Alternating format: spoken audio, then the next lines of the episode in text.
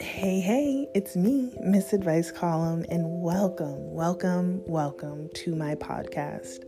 I am so, so excited to be beginning um, something that I've been working on for so long.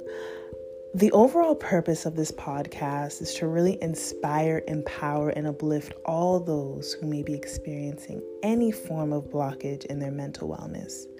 I want this platform to be a safe space where you can come, think about certain things, certain experiences that you may have had, and really break those things down where healing and growth can begin.